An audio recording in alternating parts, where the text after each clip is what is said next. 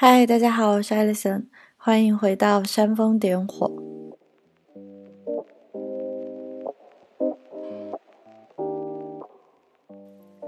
今天想跟大家分享的是一个对我来说非常重要的极简主义的一个方面，是数字极简主义。极简主义从断舍离开始在国内兴起，大家也比较熟悉，也很容易可以去理解。那数字极简主义的话，更多是在于我们如何在网络上去行动，我们在网络上的行为模式是怎么样的？有时候可能更多的是网络在塑造我们，而不是我们把网络作为一个工具。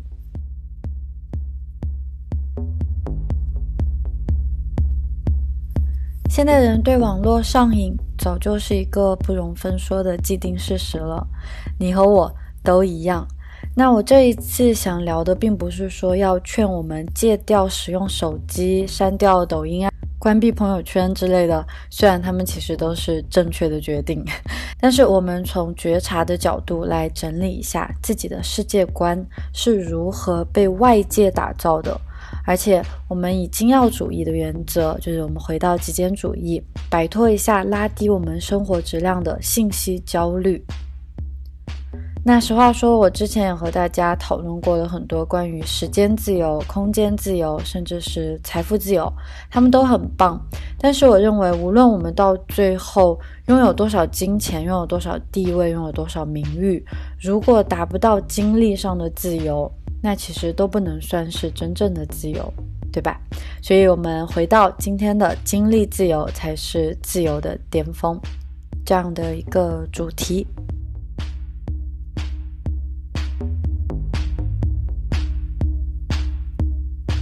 先和大家分享一下，其实我在第一次可以客观的去观察一下我是怎么样在用手机，完全是因为我先生的影响。我和他在刚刚开始交往的时候，大概我们谈恋爱一年以后，他就渐渐的退出社交网络了。他刚开始大概就是完全不用，也不刷朋友圈，他注销了脸书，更不要说什么 Instagram 之类的纯社交的应用了。那在当时，他只是自己有意识的做出这样的选择，他也没有和我做更多的讨论，当然也并没有要强求我也和他一样。那两年之后呢，他开始变本加厉，那是我开始观察到的。他和我在一起，常常不是忘带手机，就是直接会关闭掉网络。有一次我们去巴塞罗那旅行，那十来天里，他查看手机的时间加起来一个小时。都不到，也就是说，这段旅程他只有百分之零点零零三四的时间是在线的。我记得我趴在他旁边，给白天拍的很多旅行的照片，在那里上滤镜，然后准备发朋友圈。呃，这个对比就非常的鲜明。那在当时，我也其实不太能够理解为什么他对手机存有这样的打个引号的敌意。所以有时候我也会责备他手上都没有带手机，那都他就不给我拍照了。所以他现在的拍照技术也是非常的渣啊。那他当然在当时嘴巴抹了蜜一样的，就轻易的将我降服了。他说。嗯，现在你在我身边，我还有需要用网络去联系别人、查看讯息吗？那他这样一说，我也只好笑一笑喽。这几年来，他虽然没有试图劝说我减少对网络的依赖，但是在我们婚后的第二年，我们家里就出现了一个新的共识，那就是睡前不能携带电子设备进卧室。那后来，因为我们长期的旅居生活限制了我对纸质书的占有，所以现在我们是同意睡前可以用 iPad 或者是 Kindle 阅读电子书，但是非特殊情况的话，一律会关闭掉网络。那所以对我来说，生活是在这个时候慢慢起了变化的，也是我第一次真真正正的做一个主体，我个人开始去观察了一下我与手机，或者说是我与社交网络的关系。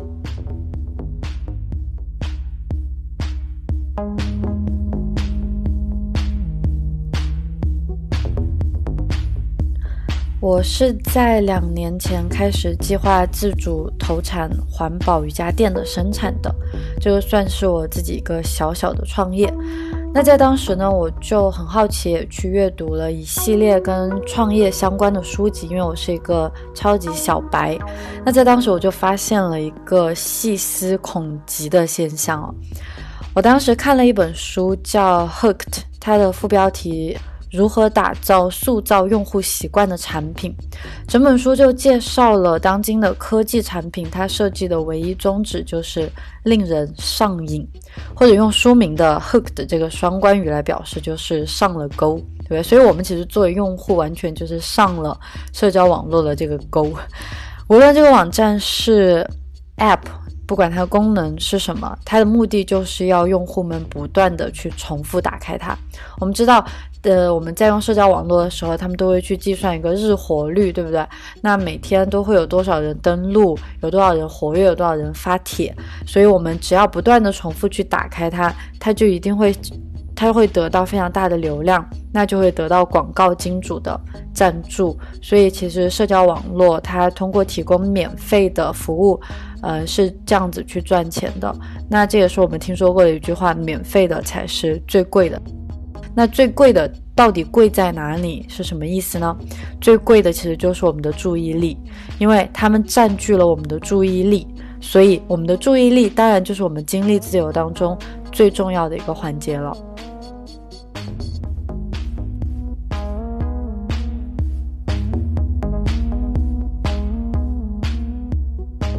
那同时，在当时我还关注到了国内的一个创意。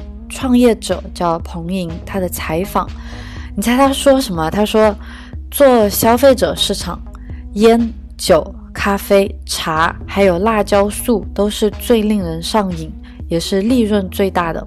因为在经济不好的时候，很多人会放弃自己不必要的消费，但是大家从来不会抛弃自己的坏习惯。哇！我当时第一次读到这句话的时候，觉得他真是好厉害呀！原来。从商的人，他们的思维方式跟我们普通人果然是不一样的。这是为什么他们可以赚大钱？那果然是呃无懈可击的商业思维啊！但是我后来仔细想一想，这也太让我觉得没办法接受。就我一想起每一个想要卖东西给我们的公司与商人，他们会不会在某种程度上也在恶意的伤人？我们都不说是什么三聚氰胺的奶粉。或者是地沟油的一些食品了，就连这些非常普通的产品，像我们喝牛奶，我们去喝一些果汁，嗯，当时在呃几年前在上海非常流行的。在全家、在 Seven Eleven 都可以买到的那些什么健康打，就是打着健康的旗号去卖的果汁，但事实上，我们只要稍加多一点点的去调查，我们就会发现这些果汁它完全就是糖分，它对我们的健康一点好处都没有。可是，在当时，我也是被他们的封面、被他们的广告语给吸引了，我也是喝了非常多的，我不记得那个叫是味全吧的果汁。对，所以其实这是很糟糕。它打着健康的旗号，但其实跟健康一点关系都没有，甚至会让我们，会甚至会让我们的血糖飙升，然后产生大量的胰岛素，到最后我们甚我们就会被陷入肥胖以及各种基础疾病的一些困扰。所以这个是对我来说第一次反思，这些商人会不会在某种程度可能有意或者无意的伤害了我们普通，伤害了消费者。就为了赚钱，伤害了消费者，所以这些所有成功的产品啊，包括可口可乐，他们都有一个共同的设计理念，那就是让我欲罢不能。暂且我们把彭英这一类的创业者理念搁置。那社交网络它最大的不道德，不是耸人听闻的假新闻，激起人们嫉妒心。毕竟我们可以看到朋友圈里面别人的生活都很光鲜亮丽。社交网络最大的恶应该是它的设计初衷令人上瘾。所以，我们这一生最宝贵的资源，也就是我们的注意力，就此被各大巨型网络公司所占据。而对网络上瘾，其实不是你的错，真的，这些产品用起来就和嗑药一样，不知不觉就会深陷其中。因为我们每一次点赞。我们每一次去喝果汁，我们的神经，我们体内都会产生多巴胺。那我们知道，多巴胺其实是引起我们产生欲望，就让我们想要去做一件事情的那一个神经元。所以，我们每一次得到了赞以后，我们就想看到更多的赞，我们就会不停的去查看。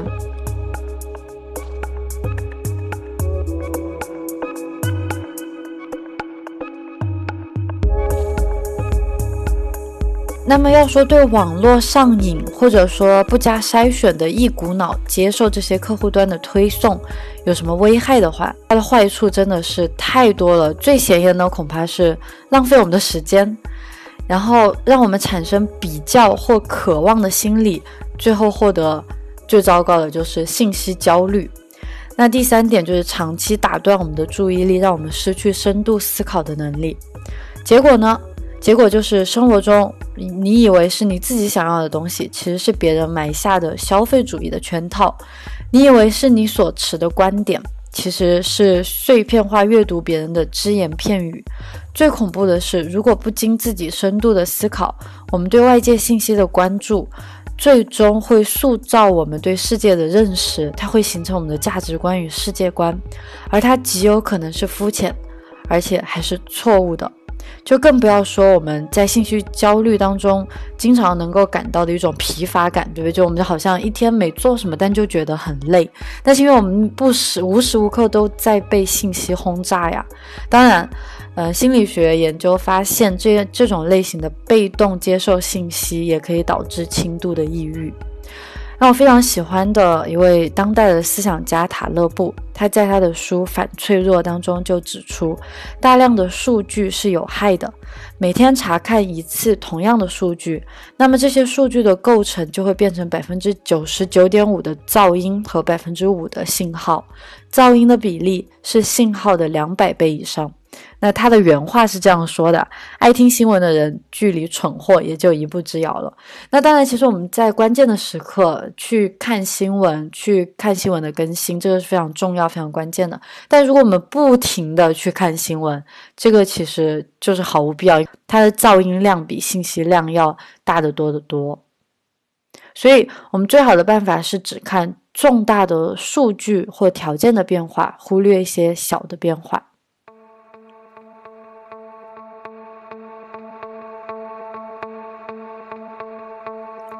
现在我想和大家来聊一下，我至少是我个人的一种解法。那在二零一八年以前，我自己也算是一个对网络极度上瘾的标准用户了。我每天都会刷朋友圈，读那种十万加的阅读量的文章，然后爆文，看一圈时尚八卦新闻，然后突然看到好像图片里面一个女孩子她穿的鞋很好看，然后我就想要买。那再一会儿又对一个诗人产生了浓厚的兴趣，又去豆瓣上标记一下啊，想要读他的书。那接着又打开淘宝，说实话，直到现在我最害怕的事情就是打开淘宝，不是因为害怕要剁手了，而是它没完没了的推荐。与相似产品，大家都经历过吧？尤其是当我想买一条裙子的时候，我原本计划是花半个小时的购物时间，恐怕结果进入了十来个那种精工细作修图的、看着很时尚的淘宝店以后啊，我几十个小时以后才会下单，因为它太多的比较了。然后再加上现在可以货比三家嘛，那七天无理由退货，我更是发现原本我极短时间就可以完成的一个日常活动，在不知不觉中就白白消耗了大量的精力与。时间，所以其实是淘宝让我第一次感觉到有点不对劲，因为我每次逛淘宝都觉得好累哦。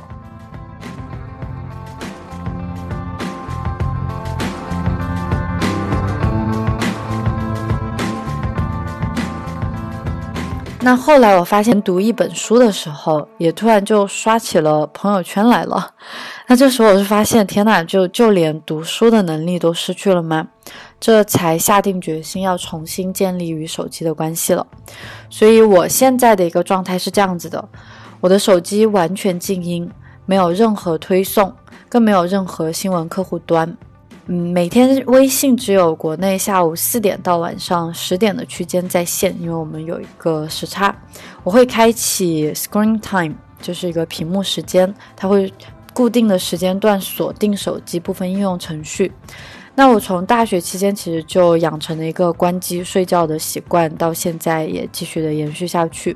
即使进入社交网络，例如我最活跃的一般是在豆瓣，我也只看我关注的人。其实我更多时候都不会去刷一些动态，嗯，所以呃，一般我会更加主动的去寻找信息。当然，我几乎从来不看主页，不看任何客户端的主页，像什么 YouTube、哔哩哔哩这一类的主页，他们都会有各种各样的猜你喜欢，对不对？就是打个引号的人工智能，非常基础的人工智能，根据你。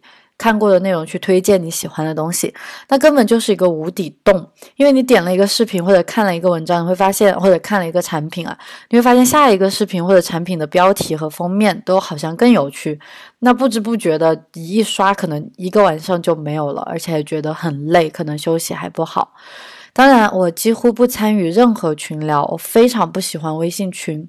对我来说，通讯工具就是。通讯的工具不是社交，社交是面对面产生的。因此，像微信、WhatsApp 等即时通讯软件，我只是办公或者约着真正与朋友见面的一个工具。比起网络上的讨论，我更喜欢面对面与一个人的交往。最后，我要非常强调的一个点就是，我更喜欢那些产出不具有时效性的作者的内容，例如阿兰·德波顿。还有刚才提到的塔勒布等等，当然也包括古代哲学家与现代的思想家。就我在塔勒布的书里面读到一句话：“只有时间颠扑不破的东西，才是属于我们永远需要的东西。”而那种经过了深度思考才进行创作的博主，你也会发现他们的内容绝对不会让你感到焦虑。这也是为什么我在过去两年的全部写作中。总共大概只写过两次与热点相关的话题。比起追逐话题，我更愿意利用时间去探讨永恒经典的话题，例如爱、自由、创造与健康。当然，这些是按照符合我自己的需求所产生的结果，并不适用于任何人。我们每个人其实都应该反过来观察一下自己的行为与自己的需要，自己的需要也非常的重要。所以，并不是说我就要完全切断线上的生活，我的目的是有意识的使用这个工具。关键不是要戒掉手机，而是清楚自己接收什么样的信息，按照自己对信息的需求，给自己制定严格的标准。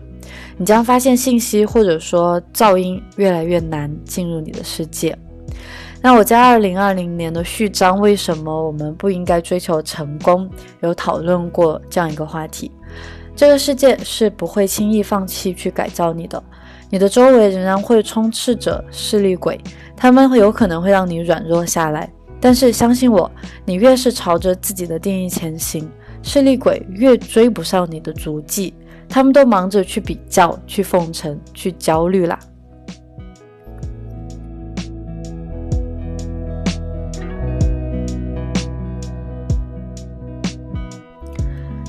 也是在与自己明晰了如何让手机为我工作，而不是无意识的被信息奴役的过程当中，我获得了真正的时间。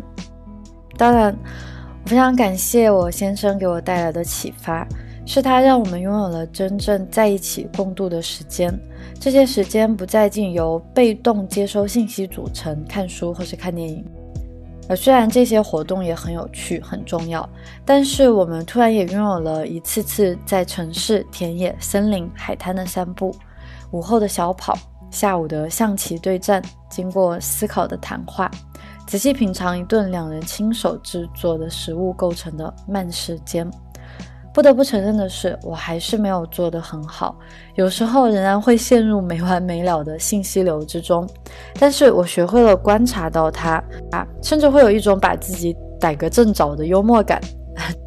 这也是我多次强调的冥想在我日常生活中带来的力量。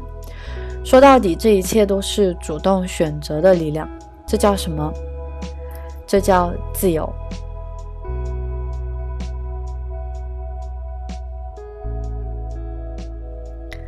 那么我是 Alison，我也希望你可以获得精力自由，摆脱信息焦虑。